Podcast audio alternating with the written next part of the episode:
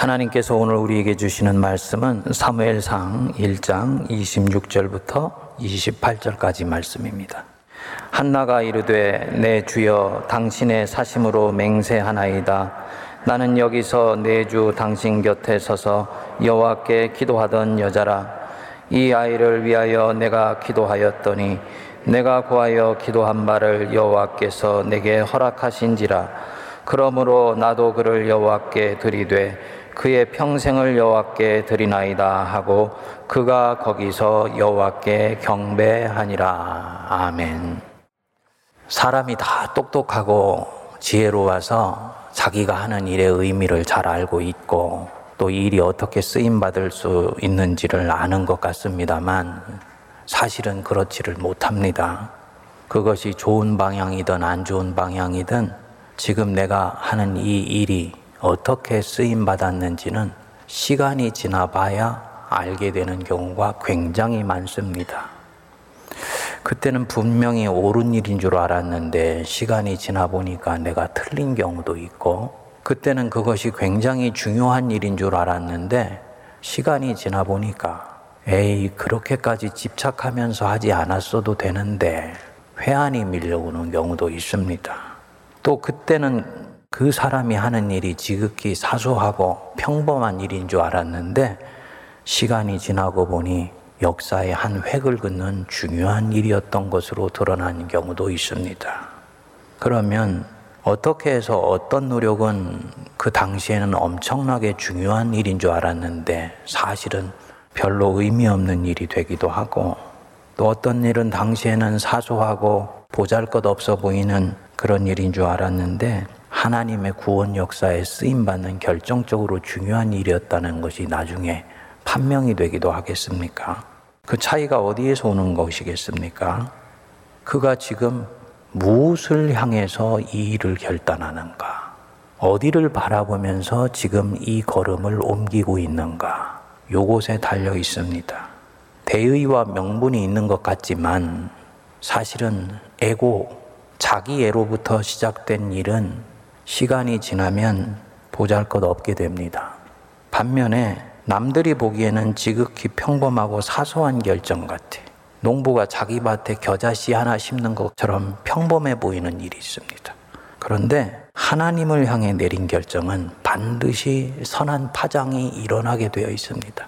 한 알의 밀이 땅에 떨어져 썩으면 열매를 많이 맺는 것과 같습니다. 성도가 참된 믿음으로 내린 결정, 이 결정은 살아계신 하나님이 받으세요. 그래서 당신의 일을 이루시는데 다양한 종류의 밑거름으로 다 쓰십니다. 물질을 사용하는 데서건 회사에서의 어떤 일을 결정하는 것이건 교회가 선한 결정을 하는 것이건 하나님과 그분의 나라를 향해서 내린 결정은 결국은 다 선하게 활용이 됩니다. 오늘 우리가 묵상하는 사무엘상 1장은 위대한 사사이고 왕정 시대를 열었으며 다윗 왕의 멘토격이 됐고 또 이스라엘의 예언자 운동의 시족격이 되는 이 사무엘의 출생 배경을 그리고 있습니다. 그의 아버지 엘가나에게는 아내가 둘이 있었죠. 아내 하나의 이름은 한나이고 사무엘의 친어머니예요. 또 다른 하나가 분인나입니다. 그런데 분인나에게는 자식이 있는데 한나에게는 자식이 없었어요. 지금 한 남편을 사이에 두고 두 아내가 사랑을 하니까 두 여자는 자연히 연적 관계가 되지 않겠습니까? 그러니까 분인나가 이 한나를 아이를 낳지 못한다고 서름을 주고 구박을 하고 아프게 했습니다. 남편이 이 한나를 사랑해서 잘해주었지만 한나의 이 서름과 아픔은 가시지를 않지요. 한나가 어떻게 해야 되겠습니까? 하나님께 달려가야지요. 하나님께 달려가서 그분에게 매달려야지요. 결국은 마음이 괴로워서 통곡하며 하나님께 매달리며 서원 기도를 했더니 마침내 하나님이 한나에게 아들을 주셨습니다. 그의 이름이 사무엘입니다. 이름의 뜻이 내가 여호와께 그를 구하였다라는 뜻입니다. 그러니까 이 아들은 한나가 하나님께 직접 구해서 받게 된 하나님의 선물이에요. 그래서 지금 한 사람의 인생에서 불임의 아픔이 끝나고 생명의 기쁨이 시작된 거지요. 결핍이 성취로 부족함이 충만함으로 바뀌었습니다. 한 사람의 인생에서 그를 그토록 괴롭히던 문제가 해결이 되고 행복한 삶이 이제는 펼쳐지게 된 거예요. 이제 이 한나는 하나님이 주신 이 놀라운 선물인 사무엘 잘 키우고 돌보고 행복하게 살면 됩니다. 그리고 우리 많은 사람들은 이런 방식으로 문제를 다루면서 하나님을 믿습니다. 삶에서 문제가 생기면 하나님을 믿는 사람들은 한나처럼 살아계신 하나님께 달려가 그분께 매달리지요. 10명 중에 9명은 하나님께서 그 간절한 기도에 응답해 주십니다. 하나님께서 이 사람을 향해서 기도를 당분간 응답을 거절할 깊은 뜻이 있지 않은 한은 응답해 주세요. 그래서 직장에서의 문제가 해결되기도 하고 취업문이 열리기도 하고 곧 부도가 날 것 같았던 사업이 기사회생하기도 하고 건강 문제 때문에 힘들었었는데 건강이 회복되기도 하고 자녀를 위해 기도했는데 자녀의 대학문이 열리기도 합니다. 그러면 우리는 어떻게 합니까? 아, 하나님이 이렇게 해서 내 인생의 고비를 넘어가게 해주시는구나. 참 감사하다. 하고는 다시 일상으로 돌아가서 아무 일 없었던 듯이 평안하게 살아갑니다. 그리고 그는 인생의 또 다른 문제가 터질 때까지 그렇게 거기에서 살 것입니다. 마치 신앙의 목적이 삶에서의 다종다기한 문제를 해결받는 것이라고 믿는 것 같아요. 여러분, 만일에 내가 이렇게 하나님을 믿고 있다면 이런 나에게 하나님은 어떤 분입니까? 내 인생의 문제를 해결해 주시는 분이지요. 너희는 나를 누구라 하느냐? 주는 그리스도시요 살아계신 하나님의 아들이시니이다. 주님, 주님은 내가 인생 평생 동안을 믿고 따라갈 나의 주님입니다. 이게 본래 하나님의 자리인데 이 사람은 믿고 따라갈 주님이 아니고 문제 해결사로 믿고 있는 거예요. 마치 알라딘의 요술램프에 나오는 마법사 지니와 상당히 유사합니다. 그래서 이분이 해결해 주시면 좋아하고 감사하고 내 인생 문제를 해결해 주시지 않는 것 같으면 낙심하고 서운하고 심지어는 의심하기까지 합니다. 한나도 지금 유사한 국면에 들어와 있습니다. 하나님께 그토록 뼈에 사무치게 원하던 아들을 선물로 얻었지요. 그러면 하나님께 감사의 예물 드리고 이 선물로 주신 자녀 잘 키우며 살면 됩니다. 그런데 만일 한나가 그렇게 했다면 이 사무엘서는 사무엘상 1장으로 끝이 납니다. 이스라엘의 사사기에 대훈련이 수습되고 민족 전체가 대부흥되는 역사는 경험할 수가 없는 거예요. 뭘 뜻하겠습니까? 어느 국면에서 어떤 문제가 해결되면 참 감사하다 말하고는 원래의 삶으로 나는 돌아가 버린다. 이 얘기는 결과적으로 이 사람은 자기 인생이 더 꽃피울 수 있는 결정적인 계기를 자꾸 유실해 버리고 계속 사무엘상 1장만 쓰면서 인생을 반복하며 살아간다라는 얘기입니다. 한나를 지금 보십시오. 인생을 고통스럽게 하던 문제는 해결되었습니다. 그의 삶에는 환희와 감격이 찾아왔어요.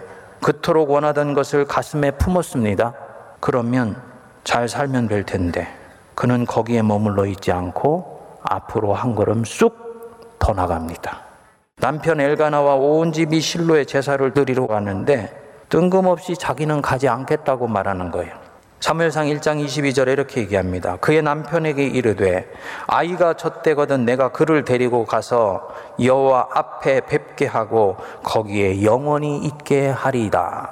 아이가 젖을 때면 이 아이는 실로에 있는 엘리의 성막에서 내가 키우게 할 것입니다. 하나님의 재단에 이 아이를 바쳐서 거기에 살게 하겠습니다. 이 얘기입니다.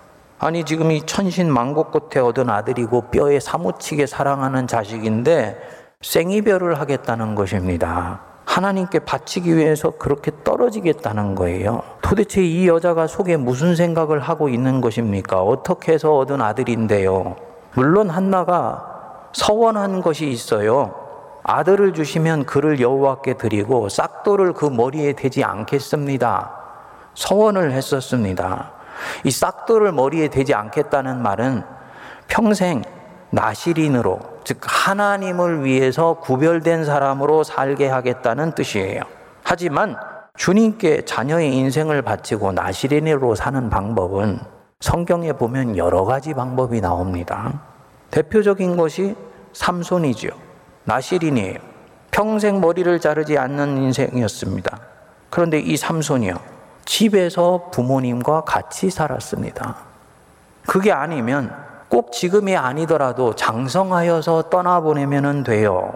그런데 이 한나는 사무엘이 젖을 때다 맞아 그를 하나님의 재단에 갖다 바치는 거예요. 히브리인들은 젖을 아이가 세살 내지 다섯 살까지 먹인다고 합니다. 그러니까 이 사무엘의 나이 세살 내지 다섯 살 되어서 한창 귀여울 때 하나님의 전으로 떠나보내는 것입니다. 실로에 가서 전에 기도하던 그 장소에 가서 엘리에게 말을 하는 거예요. 26절, 27절. 저는 당신 곁에 서서 전에 여호와께 기도했던 여자입니다. 그런데 여호와께서 내게 구하여 기도한 바를 내게 허락하셔서 이렇게 자녀를 주셨습니다. 결론으로 말을 합니다. 28절 우리 같이 한번 읽어보겠습니다. 그러므로 나도 그를 여호와께 드리되 그의 평생을 여호와께 드리나이다 하고 그가 거기서 여호와께 경배하니라. 그러므로 나도 그를 여호와께 드린다. 하나님이 내게 베푸신 은혜 알고 있다는 얘기지요. 하나님, 하나님은 제가 가장 공고하고 힘들 때 내게 은혜를 베풀어 주셨습니다. 자식을 주셔서 제 가슴 속에 있는 응어리를 풀어 주시고 저의 서름의 눈물을 닦아 주셨습니다.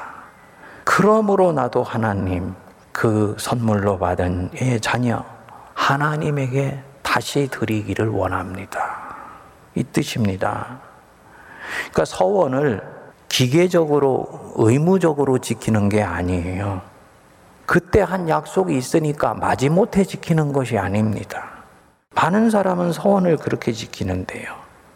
이 한나의 이 마음으로 들어가 보면 이 여자는 서원한 것이 아니어도 하나님께 지금 이렇게 드리고 싶은 마음까지 가 있는 거예요. 하나님이 자신에게 가장 놀라운 것을 주셨으니까 자신도 하나님께 나의 가장 귀한 것을 드리고 싶은 마음입니다. 그래서 다시 이별의 아픔을 감내합니다. 애써서 성취했던 것을 다시 내려놓아요. 체험에서 다시 결핍으로 나아갑니다. 획득한 것을 다시 상실로 잃어버리는 삶을 결단하게 됩니다. 그녀가 무엇을 추구하면서 인생을 살아가고 있는지가 드러나는 대목입니다. 한나는 문제를 해결받기 위해서 하나님을 믿지 않습니다. 내 연약한 것 보충받기 위해서 전능하신 하나님의 실력을 빌려오려고 하지 않아요. 물론 그녀도 연약한 인간이니까 그렇게 믿었던 적이 있겠지요. 아들 사무엘을 선물로 받기 전까지는 하나님을 이렇게 문제 해결사로 생각하고 찾았을지도 모르지요. 하지만 지금 분명한 것은 이 한나는 더 이상 하나님을 그렇게 믿지 않아요. 하나님을 진정 주님으로 믿습니다. 너는 나를 누구라 하느냐? 하나님, 당신은 내 인생의 주님입니다. 이렇게 고백하는 거예요. 내 손에 주신 가장 소중한 선물인데 그것을 다시 하나님께 돌려드린다. 어떤 사람이 이렇게 한다면 그는 적어도 이 선물에 매여 있지 않은 거예요. 하나님이 주신 것, 하나님 선물과 하나님 자신을 구별할 줄 압니다. 우리는 너무나 이 두 개가 혼재되어 있어요. 사실은 하나님 주신 것을 추구하면서 하나님을 추구하고 있는 양 혼동하는 경우가 굉장히 많습니다. 적어도 이 여인은 하나님이 주신 것에 현혹되지 않아요. 그것을 주신 그분 자신에게 집중합니다. 주신 선물보다 주신 그분이 훨씬 중요합니다. 그래서 하나님 자신을 추구하고 영원을 사랑하고 사모하는 사람이 돼 있는 거예요. 그렇기 때문에 가까스로 채워놓은 그것을 기꺼이 스스로 비워서 드립니다. 여기까지 보면 이런 신앙은 우리가 별로 달가워하지 않는 신앙이에요. 인생에서 장사로 치면 굉장히 손해보는 장사를 하고 있는 것처럼 보입니다. 그런데 그게 아니에요. 사무엘상 1장이 끝나고 2장으로 넘어왔더니 우리가 미처 알지 못했던 전혀 새로운 한나의 새로운 세계가 있어요. 한나가 2장에서 아들을 드리고 난 이후에 감격을 노래합니다. 그 유명한 한나의 기도지요. 2장 1절 한번 보십시오. 한나가 기도하여 이르되 내 마음이 여호와로 말미암아 즐거워하며 내 뿔이 여호와로 말미암아 높아졌으며 내 입이 내 원수들을 향하여 크게 열렸으니 이는 내가 주의 구원으로 말미암아 기뻐함이니이다. 아니 지금 그토록 사랑하는 자녀와 생이별에서 떠나보냈는데 내 마음은 여호와로 말미암아 즐거워한다. 나는 주의 구원으로 말미암아 기뻐한다. 하나를 무엇인가 내려놓았는데 그거보다 더 크고 놀라운 것이 자기의 마음 속에 들어와 있다는 것을 말을 하는 거지요. 이거 신앙의 신비예요. 애써 성취했던 것을 떠나보냈는데, 그래서 세상적으로는 다시 결핍의 상태로 떨어졌는데, 이 여인의 마음 속에 무엇 하나가 쑥 들어와서 이 여인의 마음을 완전히 새롭게 장악하고 있는 것입니다. 그것이 무엇일까요? 하나님 자신으로 지금 꽉 차 있는 거예요. 이게 심령이 가난한 자는 복이 있나니 천국이 그들의 것임이라. 이 말씀이 생각나지요.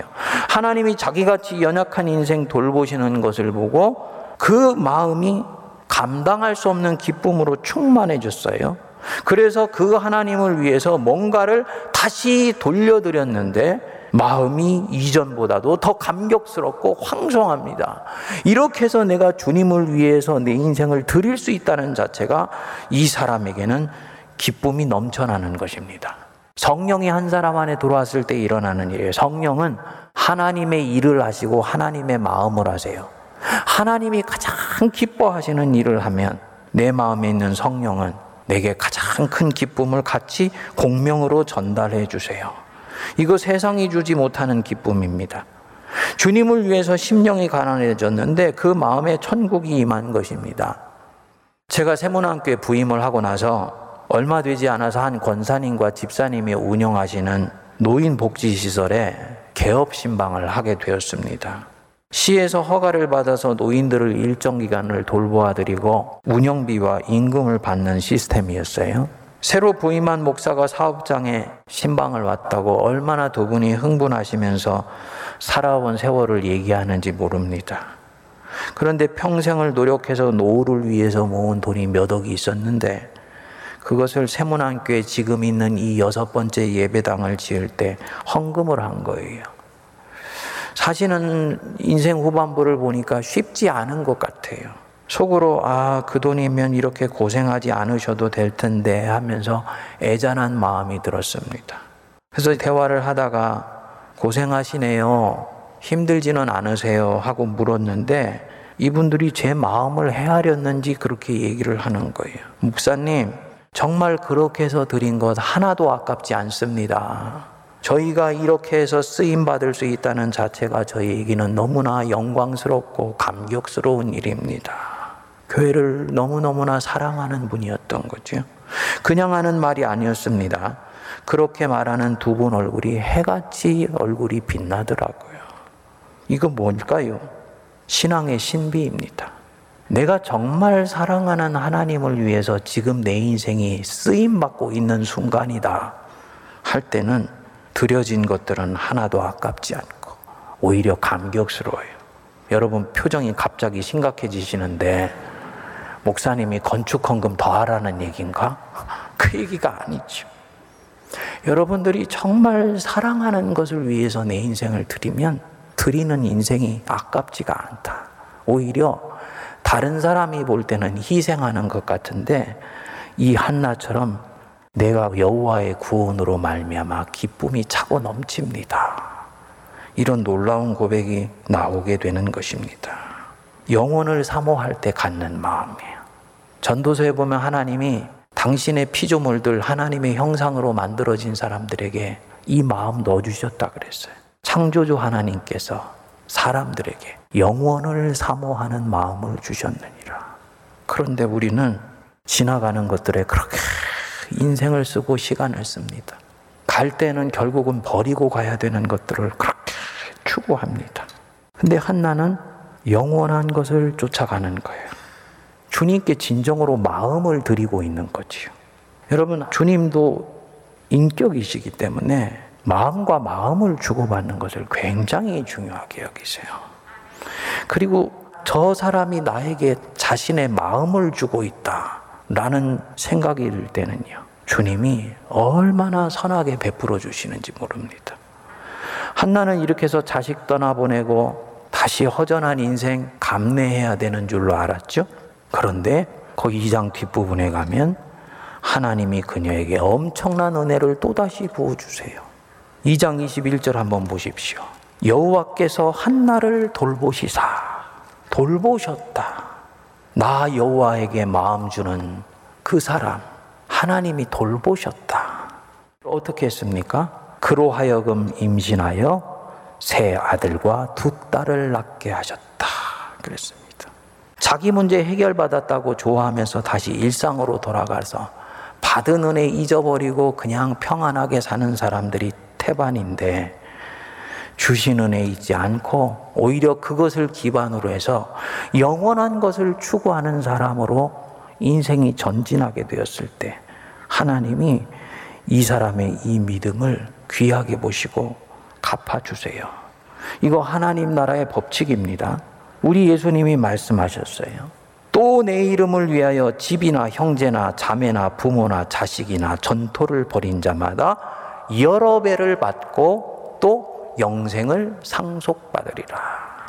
당신 위해서 영원한 것을 추구하면서 살아가는 사람, 그래서 당신의 가장 소중한 것을 주님 위해서 쓰는 사람, 하나님이 여러 배를 갚고 영생을 소유받지 못하는 사람이 없다. 우리 예수님 성부 하나님 위해서 당신 자신을 십자가에 내어 주셨죠? 그랬더니 하나님이 이 예수님을 만물 위에 뛰어나게 하셨어요. 마태복음 28장 18절에 보면은 이제는 하늘과 땅의 모든 권세를 이 예수님께 주셨습니다. 여러 배로 갚아 주신 거예요. 만일에 이렇게 내게 주시지 않으면 내 자녀 혹은 내 후손에게 반드시 갚아 주세요. 주님 때문에 고생을 나는 지금 많이 하고 있다. 이런 마음이 드시면 믿으십시오. 내가 못 받는 것 있다면 하나님이 내 자녀에게 갚아주신다. 여러분, 내가 다 받겠습니까? 내 자녀가 받는 걸 원하세요. 아유, 둘 다 다 주시면 좋겠네. 예. 둘 중에 하나 택한다면요? 사랑이 무엇인지 아는 분은 아마도 자녀, 내가 사랑하는 가족일 것입니다. 미국에 우리 딸이 공부를 하고 있는데요. 선교사의 자녀하고 같이 자취를 했어요. 근데 저한테 그래요. 아빠, 아빠, 제가 같이 있어 보니까요. 선교사가 목사보다는 고생을 더 하는 것 같아요. 그래. 그게 무슨 얘기야? 그랬더니 같이 사는데 하나님이 선교사의 자녀인 자기 친구는 풀어주시는 것을 보면 기가 막히게 놀랍게 풀어주신다는 거예요. 자기보다 덜 노력하는 것 같아도 훨씬 잘 풀리는 걸 본대. 그러면서 아, 나는 목사 딸이고 제가 선교사 딸이라서. 그 얘기를 들으면서요. 마음이 흐뭇하더라고요. 우리 하나님, 공평하신 하나님이시구나. 문화도 낯설고 언어도 낯선 곳에 가서 자기의 인생을 묵묵히 불태우고 있는 그 선교사. 모국에서는 아무도 모를 것인데 그 사람의 이름 석자도 모르는 사람들이 많을 것인데 반면에 세문안교회 이상학 목사 이러면 많이 알잖아요. 요즘은 또 다른 면에서 더 알려지지 않았습니까? 그런데 하나님은 사람들은 기억하지 못하고 알지 못하는 그 이름 없는 선교사의 헌신을 기억하셔서 그 자녀의 인생을 살피시고 돌보아 주시는 거예요. 저는 이런 하나님이 너무너무나 좋아요.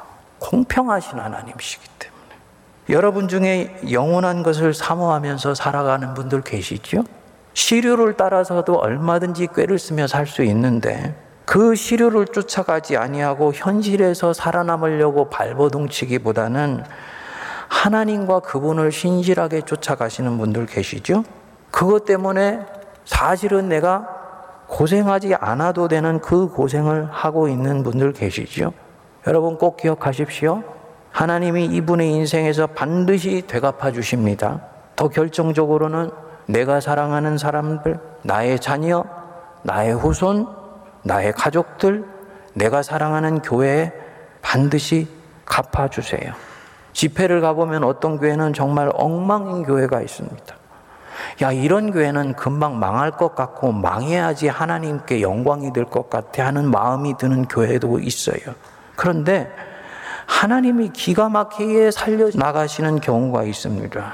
어떤 경우냐? 그 교회에 누군가가 보이지 않는 곳에서 썩어지는 미랄이 되어서 기도하고 헌신하는 사람이 있기 때문이에요. 그게 아니면 과거 오래전에 이 교회를 위해서 누군가가 핍박받으며 박해를 받으면서까지 주님을 섬겼던 역사가 있는 곳입니다. 하나님이 그 사람의 믿음을 보시고 후손에게 복을 베풀어 주시는 것입니다. 한나는 이렇게 해서 하나님 은혜 받고 원위치로 돌아가지 않았습니다. 영원한 것을 추구했기 때문에 주님께 오히려 받은 것을 돌려드렸어요.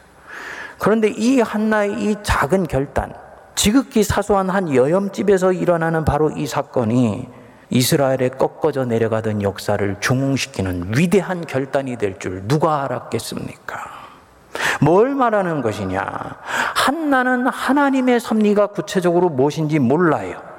하지만 하나님은 한나 바로 지금 여기 이 순간에 당신을 향해서 결단하는 것을 보시고는 당신의 가장 큰 그림을 아름답게 완성하는데 멋지게 사용하시는 것입니다. 한나의 인생이 이렇게 해서 하나님의 구원 역사에서 보석처럼 빛이 납니다. 사랑하는 여러분, 제발 이미 받은 은혜가 있는데 마치 아무것도 받지 못한 사람처럼 그렇게 살지 마십시다.